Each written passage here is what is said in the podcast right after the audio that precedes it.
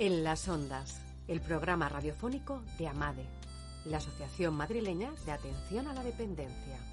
Un nuevo espacio para estar al día en el sector de la atención a la dependencia. AMADE, ahora en las ondas. Buenas tardes desde En las Ondas, el programa radiofónico de Amade en LG N Radio. Y sí, volvemos, volvemos en septiembre, inauguramos temporada y volvemos con la vuelta al colegio, como los niños, y estamos de estreno. Eh, venimos cargados de novedades, tal como van los niños con sus mochilas nuevas y sus libros nuevos. Nosotros estrenamos por una parte horario, hemos cambiado esos buenos días al mediodía que les dábamos la temporada pasada por estas buenas tardes. Estaremos los jueves de 5 a cinco y media con ustedes, acompañándoles en este ratito. Ahora ya le decimos por las tardes y además no lo vamos a hacer solos. Venimos de la mano de un nuevo compañero, un nuevo compañero en las ondas. En este caso es Inforesidencias, el portal de referencia en España, el buscador de referencia con más de dos millones de búsquedas realizadas en el pasado año. Si ustedes quieren buscar una opinión, una referencia, una, eh, una residencia para un familiar, buscar cuidados relacionados con el área de la dependencia, ofertas de trabajo, bolsa de trabajo en el sector de la dependencia, recurran a Inforesidencias. Pues sí, cuando Amade se despida a las cinco y media, le pasamos el testigo a nuestro compañero de misión con el programa que hoy se estrena que es Qué grande es ser mayor. Presentado por Javier Cámara, Javier Cámara que estará al frente conduciendo este espacio, Qué grande es ser mayor con Josep de Martí, director de Inforesidencias, eh, con su tribuna semanal.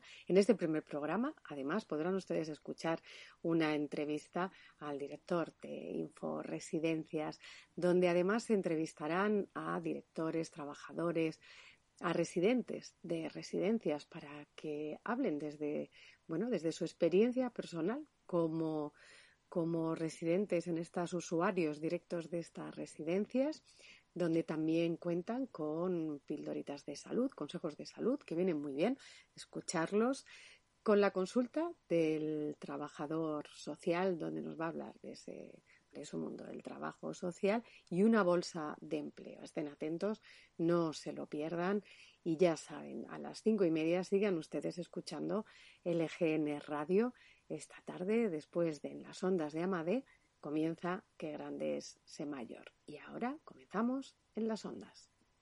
En las ondas, el programa radiofónico de Amade, la Asociación Madrileña de Atención a la Dependencia.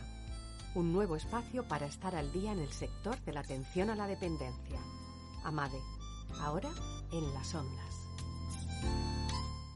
Y hablamos de septiembre y hablamos de la vuelta al colegio y es inevitable seguir hablando de COVID y seguimos hablando de la quinta ola de esta pandemia que llegó hace más de un año a nuestras vidas y sigue estando muy presente en ellas. No hay que olvidarse, no hay que bajar la guardia. Aumenta la vacunación, posiblemente se está hablando de finales de septiembre, el 90% de la población estará ya vacunada. Pero hay otro tema que está encima de la, de la mesa y es eh, esos anticuerpos que generan, esa protección que generan las vacunas, cuánto, cuánto duran cuál es la prevalencia que tienen en el tiempo. Sobre esto habló Pilar Ramos, la presidenta de AMADE, en televisión española, hablando sobre la vida en los centros con y sin COVID en esta quinta ola. Y habló de esa posible tercera dosis que hoy se ha empezado ya a dispensar en Madrid a más de 100.000 personas, más de 100.000 pacientes inmunodeprimidos eh, con riesgo para su salud si, si ellos caen enfermos eh, COVID. Se ha considerado que esta tercera dosis es necesaria. Ya le decimos, ha empezado hoy jueves en la Comunidad de Madrid.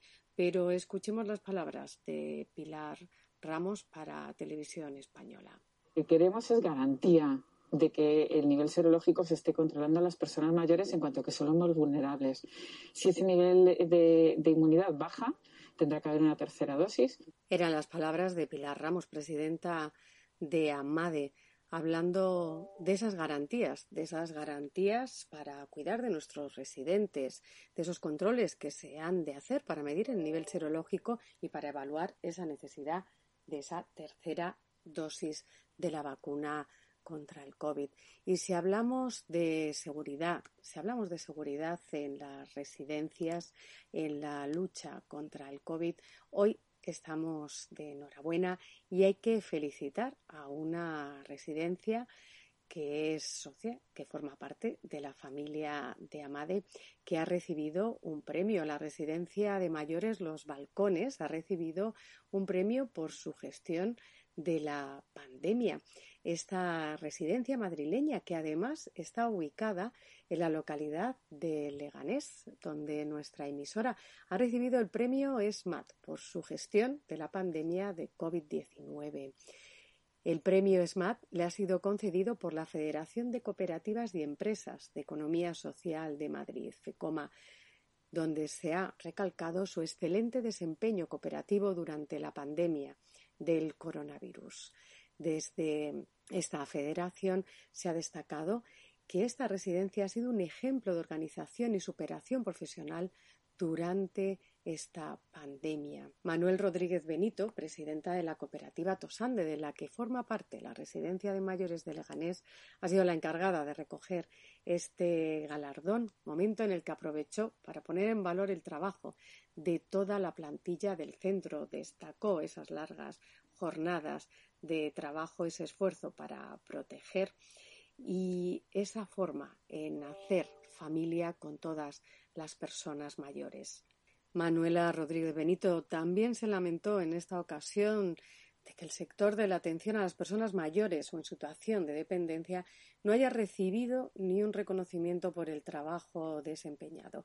Es algo que los profesionales de este sector eh, han venido manifestando su malestar a este, a este respecto.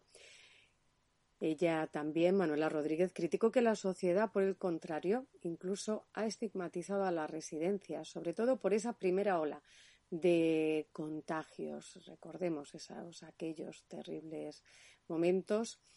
Por eso, para ella este galardón que ha ido a parar a este centro, que forma parte de la red de Amade, supone un merecido reconocimiento a ese esfuerzo, a ese trabajo, a esa lucha por salvaguardar, por proteger y por sacar adelante a todos nuestros mayores. Les tendremos próximamente en nuestro programa hablando de este merecido premio. Pero vaya, por aquí, por adelantado, nuestra más sincera enhorabuena a esos compañeros de la residencia de Leganés, los balcones. Y pensando en el futuro, como estamos pensando en poder vencer eh, esta quinta ola y sacar adelante a todos nuestros mayores y que la sociedad camine de nuevo otra vez hacia esa recuperación, esa recuperación que todos estamos buscando.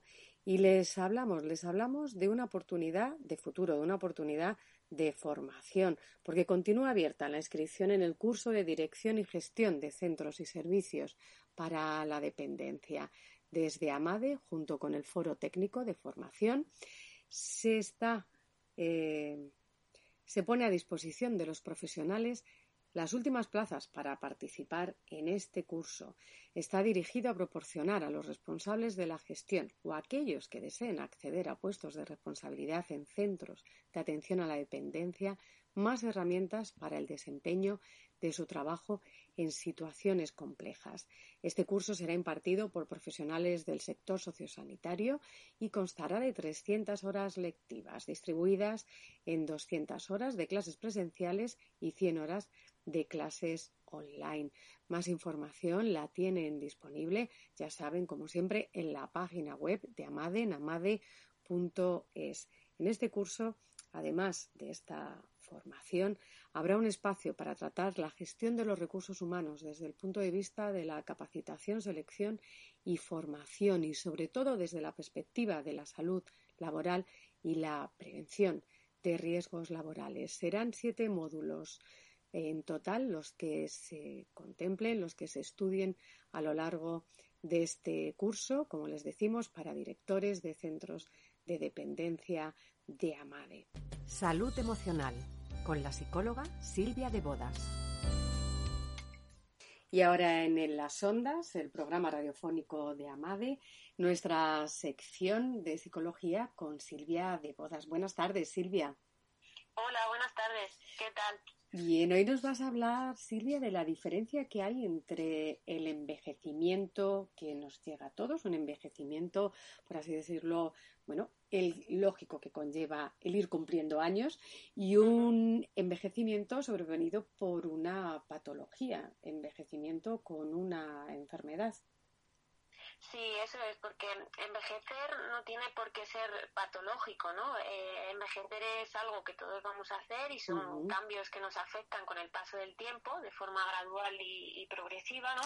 Pero son de carácter además social, fisiológico y, biológico, pero que no tiene por qué implicar eh, el impedimento de hacer otras tareas, ¿no? Hoy en día relacionamos el envejecimiento con una persona que no está sana, con una persona con falta de energía, con fragilidad y con pérdidas y hay que ayudar un poco a eliminar ese, ese estigma, ¿no? Una persona mayor puede estar sana, puede no presentar patología funcional ni social, puede ser autónoma y por eso es importante señalar que, que si esto ocurre podemos llevar una vida plena y psicológicamente equilibrada. Incluso aunque tuviéramos cierta dificultad, aún así podríamos vivir eh, de esta forma, ¿no? Psicológicamente bien. Claro, Silvia, porque siempre parece que la palabra envejecer tiene una connotación negativa cuando no tiene por qué ser así, ¿no? Es algo que, que uno deberíamos, deberíamos trabajar, ¿no? De, ya de antes, de decir, oye, eh, es el ciclo de la vida y uno puede llegar perfectamente sano a, a una edad avanzada. ¿Cómo podemos ir asumiendo pues, esa eh, palabra, envejecer, ¿cómo podemos ir mentalizándonos y, y, bueno, verlo desde otra perspectiva, ¿no? Desde una perspectiva positiva, Silvia. Sí, porque eh, un envejecimiento patológico, por, e, por, ejemplo, no solo fruto de las enfermedades, sino también de los malos hábitos y de los problemas, problemas que hemos adquirido a lo largo de los años, ¿no? Pues precisamente por ese concepto de que como yo no pienso en el futuro, pues voy haciendo mi vida sin cuidarme y sin, sin atender eh, bien mi salud, ¿no?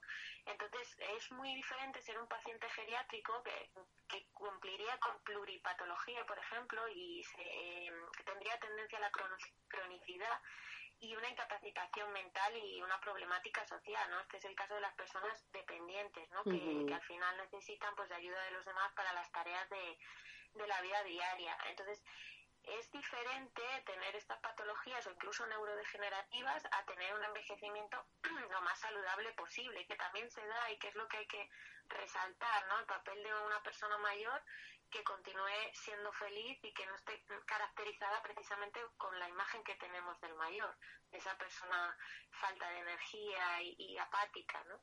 Entonces es, es importante que sepamos que además que no nos preocupemos por una pérdida de memoria, que la cuidemos haciendo tareas, pero que no nos preocupemos porque a lo mejor se me ha olvidado un día donde he puesto las llaves, ¿no? Porque también habría que diferenciar que es una, una enfermedad neurodegenerativa y que es una demencia de que, bueno, que se me olviden las llaves, porque si no, entonces yo curso con demencia desde el tiempo. E-, eso te iba a decir. Yo muchas veces, de hecho, te pasa que vas andando por el pasillo hacia la cocina y cuando llegas a la cocina dices, ¿a qué venía yo? ¿A qué venía? Sí, sí, además, por supuesto, nos pasa eso de llevar varias cosas a la cocina y tirar a la basura lo que no quería tirar y a, la ropa a lavar lo que no era. Entonces, una demencia es, es mucho más, es una disminución de una capacidad intelectual o de desarrollo cognitivo muy significativa comparada con el nivel previo de vida, ¿no? Entonces, induce a cambios psicológicos, a cambios comportamentales y que afecta a diferentes áreas, porque tendemos a pensar en la memoria, pero una demencia no es solo memoria, es lenguaje, es procesamiento visoespacial, son cosas que no, mm, si no estamos en conocimiento con ella no nos damos cuenta. La, la visoespacial, sería, por ejemplo, que yo veo un objeto, un objeto de lado y siga sabiendo que es ese objeto. Si yo veo una maceta que está torcida, sigo sabiendo que eso es una maceta. Porque puede pasar que si lo ves desde una perspectiva diferente no sepa reconocer lo que es. Claro, y esos son problemas de demencias, problemas neurodegenerativos que afectan al sistema nervioso central. Entonces, para llegar a la demencia tiene que pasar eh, antes una devolución y un desarrollo. Y como prevenirnos eh, para hacer actividades cognitivas lo tenemos que hacer siempre, no debemos obsesionarnos, sino saber que todo es un, conocimiento del aprendizaje cognitivo y que eso lo debemos fomentar siempre, ¿no?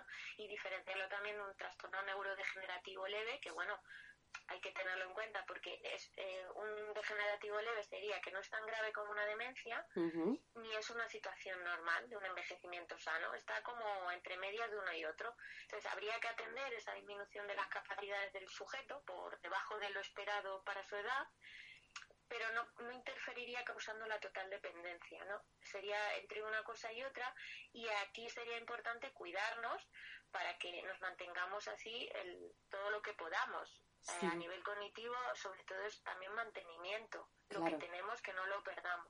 En las ondas, el programa radiofónico de AMADE, la Asociación Madrileña de Atención a la Dependencia.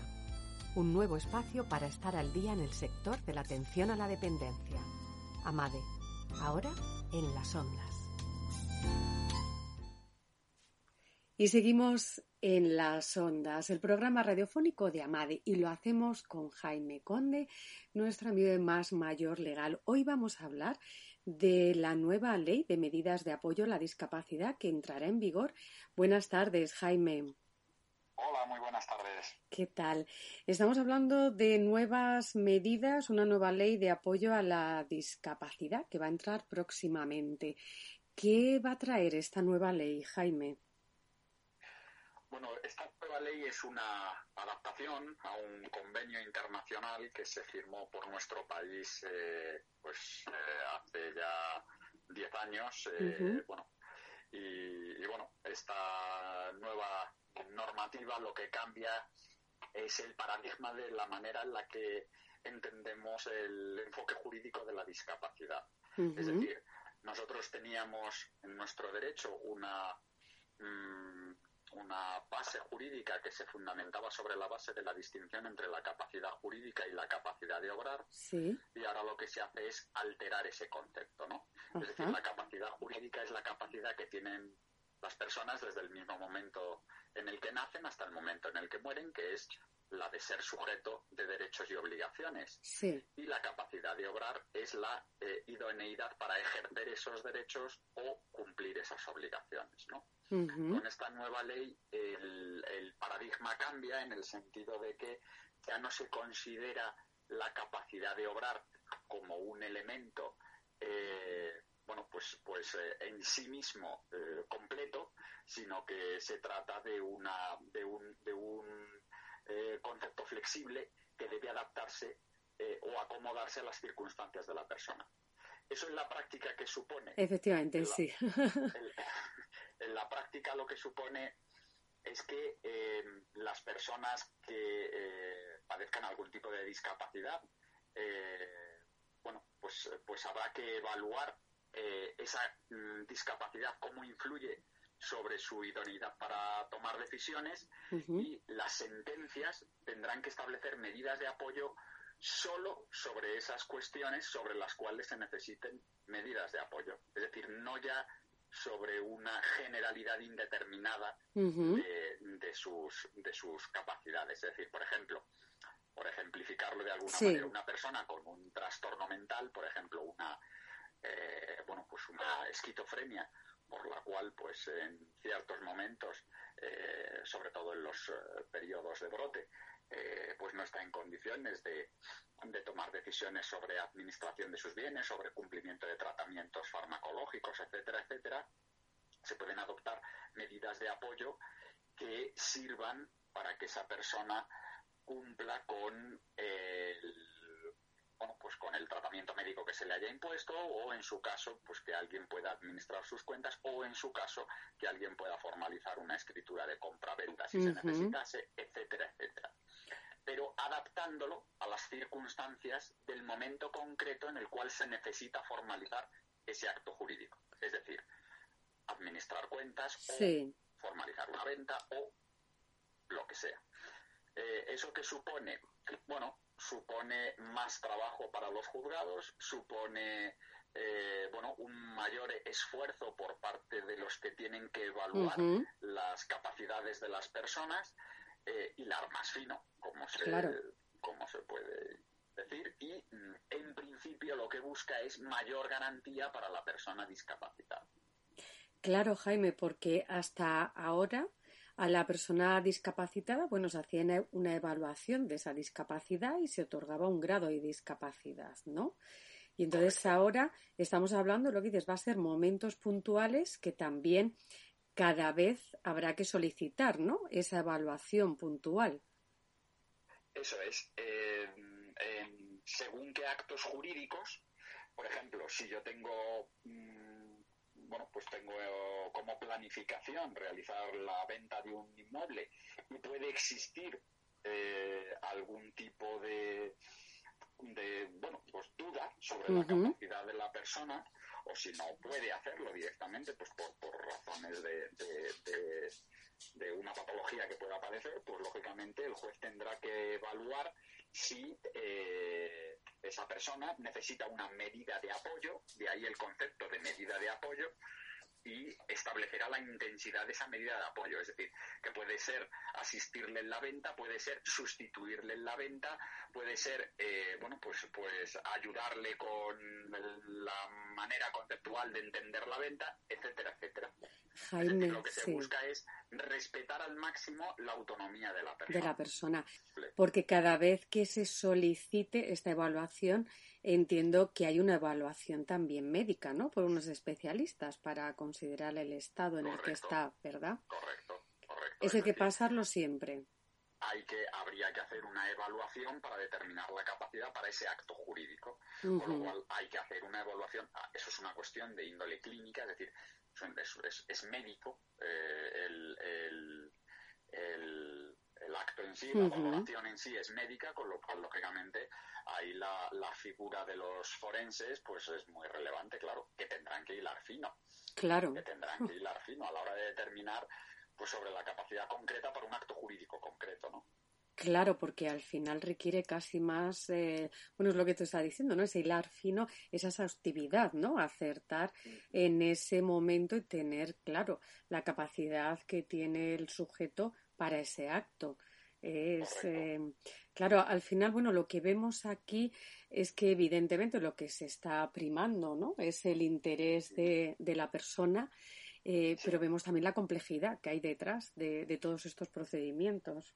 A mí, al final, Jaime, yo siempre lo digo, pero después de estas secciones, de esos momentos de charla tanto contigo como con Ludovico, lo que me queda claro cada vez más es que cuando estemos ante esta situación hay que recurrir a profesionales como más mayor legal que es cuando nos va a quedar todo claro y vamos a ir de la mano de profesionales que van a saber de lo que están hablando y son los que de verdad nos van a poder ayudar ante una situación así. Lo, que sí quiero decir a, las personas que estén escuchando es que este nuevo cambio de ley no significa que deje de existir los procedimientos de modificación de capacidad o que deje de existir la figura del tutor o la figura de la persona que cuida del discapacitado. No. Va a haber un cambio en la manera en la que lo entendemos, pero va a seguir, va a seguir, con lo cual eh, cuando una familia presente una persona con una necesidad, lo que tiene que hacer es eh, asesorarse para determinar cuáles son las herramientas de cuidado más adecuadas, las que necesita, las que más le convienen. Efectivamente, la que mejor se ajusta a cada, a cada situación, a cada caso. Pues muchísimas gracias, Jaime, además por aclararnos todos los conceptos también. Seguiremos hablando, seguiremos hablando de todas las novedades. Gracias de nuevo, Jaime. Un abrazo. Hablamos la semana que viene. Y hasta aquí en las ondas. Ya saben, nos despedimos hasta el jueves que viene en el nuevo horario de 5 a 5 y media de la tarde. Les dejamos, como siempre, con el acompañamiento musical de nuestro compañero Ricardo. Y ya saben, permanezcan aquí en LGN Radio porque ahora a las cinco y media comienza Qué grande es ser mayor, el nuevo programa de radio de inforesidencias.com presentado por Javier Cámara. Adivina adivinanza. Sí, adivina adivinanza. Es un planeta. Es uno de los cuatro elementos junto al aire, el fuego y el agua. En algunos países los ejércitos se clasifican en función de sus responsabilidades militares por aire, mar y... En 1492 el marinero Rodrigo de Triana gritó eso de ¡A la vista! convirtiéndose en el vigía que advirtió el descubrimiento de un nuevo continente en el primer viaje de Cristóbal Colón. ¿Saben ya a qué elemento me estoy refiriendo? Efectivamente, a la Tierra. ¿Y que por qué hablamos hoy de la Tierra? Pues porque parece que últimamente se habla mucho de eso del cambio climático, la conservación de la naturaleza, de la huella de CO2. Hoy, ¿escuchan? Hoy la música de fondo que habitualmente acompaña esta sección no es tal. Hoy en su lugar se escucha como un eco, como un sonido profundo como el retumbar de un tambor lejano y persistente. Tambor, tambor, tambor de mi madre tierra. El sonido de la tierra, la madre tierra, la Pachamama de algunas culturas, la que alimenta, cobija y a la que todos regresaremos algún día. Tierra próxima, tierra propia, tierra seca, tierra fértil, lejanas tierras de las que se regresa y a las que se va tierra que genera barro y tierra que contiene a las aguas. Ahora que tanto se habla de cuidar la tierra, ¿cuidar la tierra? Con la de millones y millones de años que dicen los sabios que tiene de edad, y aquí está. A mí me parece que la tierra lleva millones y millones de años cuidándose a sí misma. Otra cosa es el cómo no nos cuidemos nosotros, los unos con los otros, pues de no hacerlo, simplemente desapareceremos, como dicen que les ocurrió a los dinosaurios. ¿Y la Tierra? ¡Ay, la Tierra! Después de los dinosaurios, pues aquí sigue. Mientras tanto, yo no sé si la humanidad, quiero decir, todos nosotros los que habitamos este planeta, hemos aprendido algo de la tan dichosa pandemia del COVID. De la Tierra, de la Madre Tierra y de la vida habla Elmer Figueroa Arce, cantante, compositor y actor nacido en Puerto Rico de nombre artístico Chayán. El tema Madre Tierra, también conocido como Oye, saltó a la fama en el año 2014, incluido en el álbum número 15 de este artista, un álbum grabado en estudio y lanzado al mercado con el título de En todo estaré. Con Chayán y su Oye, Madre Tierra, les dejamos. Muchas gracias y hasta siempre. Estés y no sepas dónde vas, recuerde dónde vienes y qué bien te sentirás. Siempre que yo